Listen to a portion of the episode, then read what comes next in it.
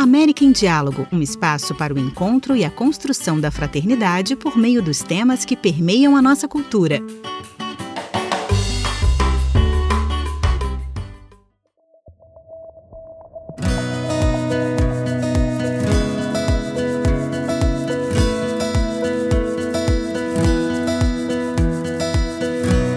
Olá, estamos começando mais um América em Diálogo Neste episódio, vamos abordar o tema da cidadania ativa. Do que se trata esse conceito e como aplicá-lo estão entre as questões fundamentais abordadas sobre esse tema.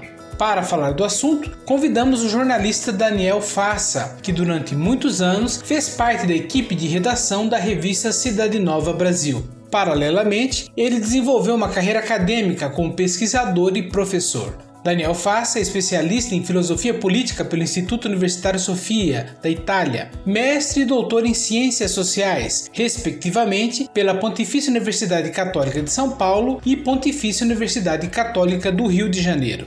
No seu doutorado, ele se debruçou sobre temas ligados à sociedade civil e, em particular, sobre movimentos sociais. Atualmente, ele trabalha como gestor de projetos no âmbito do terceiro setor. A seguir, apresentamos os principais trechos dessa entrevista. A nossa primeira pergunta: o tema da nossa conversa é cidadania ativa. Mas antes de falar desse termo mais específico, vamos nos debruçar sobre o termo cidadania. Do que se trata, afinal? Para falar de cidadania ativa, antes de tudo a gente precisa fazer uma breve retrospectiva histórica para pensar no conceito de cidadania, que em linhas gerais está muito ligado à gradativa democratização dos Estados-nação europeus na modernidade, né? num processo que depois vai se expandir por boa parte do mundo. O que significa isso? Né? Significa que nós passamos a ter, a partir do século XVII, XVIII, é, uma forma de organização social e política em que o poder não está mais concentrado nas mãos de uma única pessoa, no caso de uma monarquia, ou de uma elite, no caso de uma aristocracia, mas que ele passa a ser exercido em nome de toda a coletividade tendo em vista a proteção da dignidade de cada pessoa, de cada indivíduo que compõe essa coletividade, em condições de igualdade. Essas são algumas características fundamentais. Então, alguns princípios né, pra, fundamentais de um Estado democrático de direito, de um sistema político republicano. A legalidade é um princípio fundamental, ou seja, os direitos são atribuídos a cada indivíduo não por conta da benevolência ou da boa vontade daquele que detém o poder. Direitos são considerados inalienáveis e garantidos por lei. Então, todos aqueles que fazem parte de uma sociedade têm, por lei, os mesmos direitos, né? que são reconhecidos como intrínsecos a cada ser humano, mas que são garantidos pela lei, né? para que ninguém fique de fora. Um outro princípio fundamental é a ideia de que a lei deve ser aplicada de modo igual, estritamente igual, a todos os cidadãos, inclusive os próprios governantes e as demais autoridades. Né? Então, o poder político ele passa a ser exercido de maneira controlada pelos cidadãos, por todos aqueles que compõem essa coletividade. Ele deve prestar contas à coletividade, aos indivíduos que fazem parte da sociedade. Então, você deixa de ter é, aplicação da lei ao bel prazer de determinadas pessoas e passa a ter sistemas em que a lei deve ser aplicada de maneira igual a todos. Nós sabemos, por exemplo, caso do Brasil, que historicamente muitas vezes nós temos desvios nesse sentido, né? São aquelas situações do jeitinho, de jogos de influência, de carteiradas em que as pessoas tentam se desviar dessa isonomia, né, da igualdade perante a lei. Mas isso tem sido cada vez menos aceito. A gente tem percebido isso e então esse é um traço fundamental também.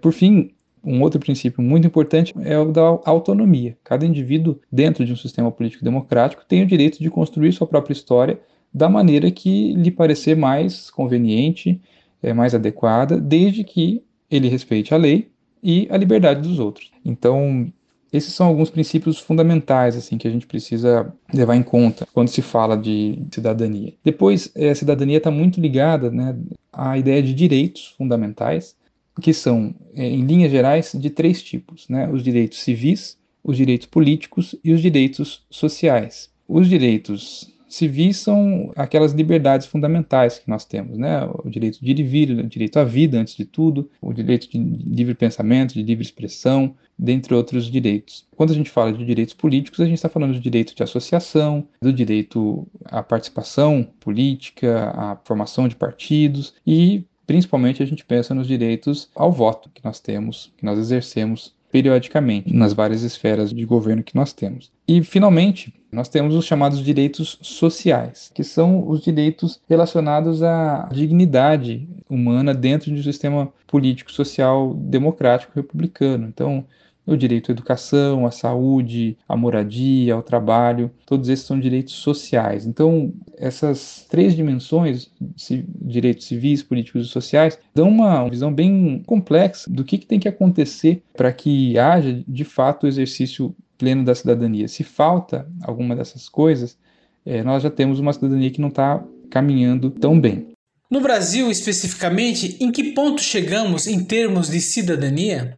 No Brasil, nós passamos a ter efetivamente um sistema político garantidor desses direitos civis, políticos e sociais de maneira mais clara apenas a partir de 1988, com a nossa Constituição Cidadã, a nossa atual Carta Magna, vigente até hoje, e que efetivamente vai estabelecer no Brasil um acabouço jurídico capaz de garantir um sistema republicano que, claro, está ainda em processo de aperfeiçoamento, né, mas que tem se mostrado mais sólido nos últimos anos. Antes disso, nós tivemos outras seis constituições, nem todas republicanas. A primeira delas não foi uma constituição republicana, né, foi logo após a independência do Brasil, em 1822 quando se instaurou uma monarquia, um império no Brasil. Depois, com a proclamação da República, né, em 1889, aí sim nós tivemos a primeira experiência republicana, mas com todos os problemas daquele contexto, de baixa participação social, domínio de elites agrárias, uma forte concentração de poder, o fenômeno do colonialismo, por exemplo. E depois, ao longo do século XX, nós vamos ter oscilações, inclusive a presença de ditaduras é, militares no Brasil, né? A mais grave a partir de 1964, que vai durar mais de duas décadas e vai terminar com finalmente a, promulgação da Constituição de 1988. A partir de então a gente começa uma nova história no nosso país em que o exercício da cidadania se torna possível e em que se torna possível então começar a pensar em cidadania ativa também, né? E então aqui nós começamos a nos aproximar um pouco da mais da questão, né? O que significa nesse contexto republicano que nós temos no Brasil o exercício de uma cidadania ativa? Chegamos então ao conceito de cidadania ativa propriamente. O que significa exercer a cidadania ativa nesse contexto republicano brasileiro atual, a exemplo de contextos de outros países latino-americanos?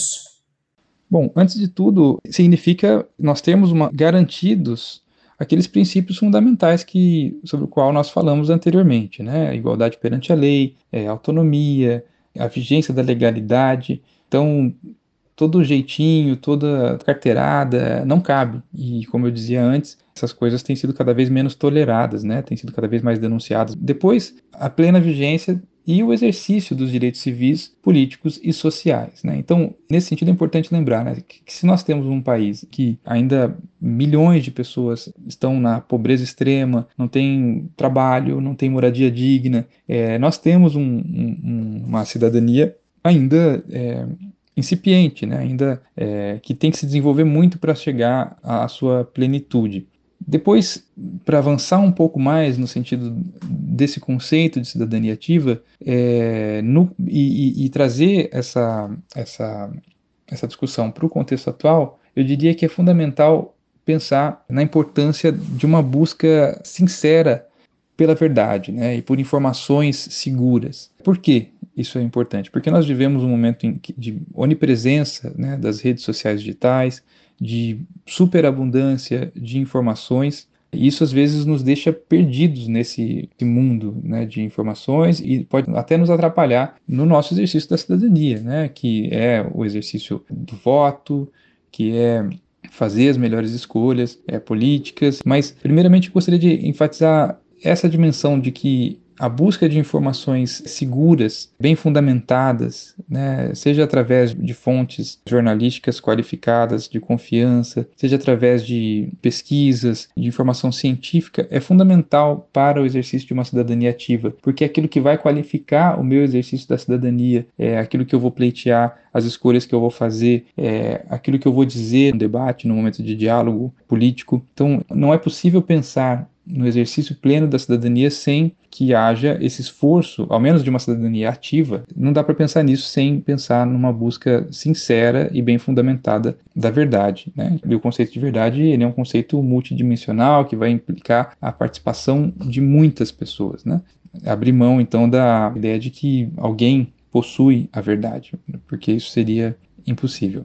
Agora, uma outra dimensão, outras duas dimensões, aliás, que eu acho importante ressaltar e que nem sempre vem à mente quando nós pensamos em cidadania, em política ou em cidadania ativa, que são o empenho civil, né, a participação, de, por exemplo, de conselhos de políticas públicas. Né? No Brasil, nós temos muitos conselhos de políticas públicas em âmbito municipal, estadual e federal. São espaços em que nós podemos interagir com o poder público e ajudar na determinação das políticas públicas, nós podemos opinar. Depois, outras pessoas se sintam chamadas a é, se voluntariar em organizações não governamentais ou em criar organizações não governamentais para resolver determinados problemas do seu contexto, também é uma maneira de, de, exercício da cidadania e de uma cidadania ativa, porque vai ao encontro da realidade, do entorno, né, na busca de resolução de problemas. É, e, finalmente, é importante lembrar que nós também exercemos a nossa cidadania com as nossas escolhas de consumo, né, porque nós sabemos que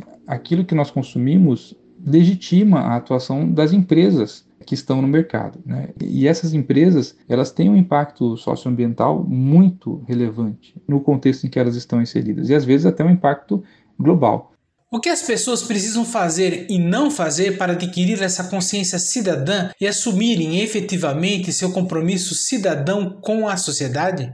O que nós precisamos fazer para adquirir essa consciência cidadã e, e assumir efetivamente esse compromisso com a sociedade é viver a cidadania como esse conjunto de direitos e deveres é, exercidos numa coletividade em que todos nós devemos não apenas respeitar os direitos dos outros, mas, se nós pensarmos numa cidadania ativa, promover os direitos dos outros, né?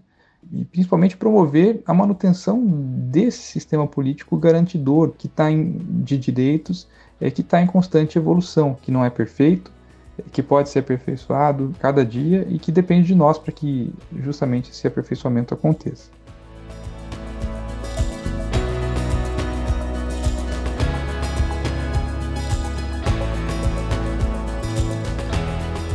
Este foi mais um episódio do América em Diálogo, cuja produção dessa vez ficou por conta de Cidade Nova Brasil. A apresentação foi do jornalista Luiz Henrique Marques. América em Diálogo é um projeto de parceria das edições da revista Cidade Nova na América Latina e Caribe.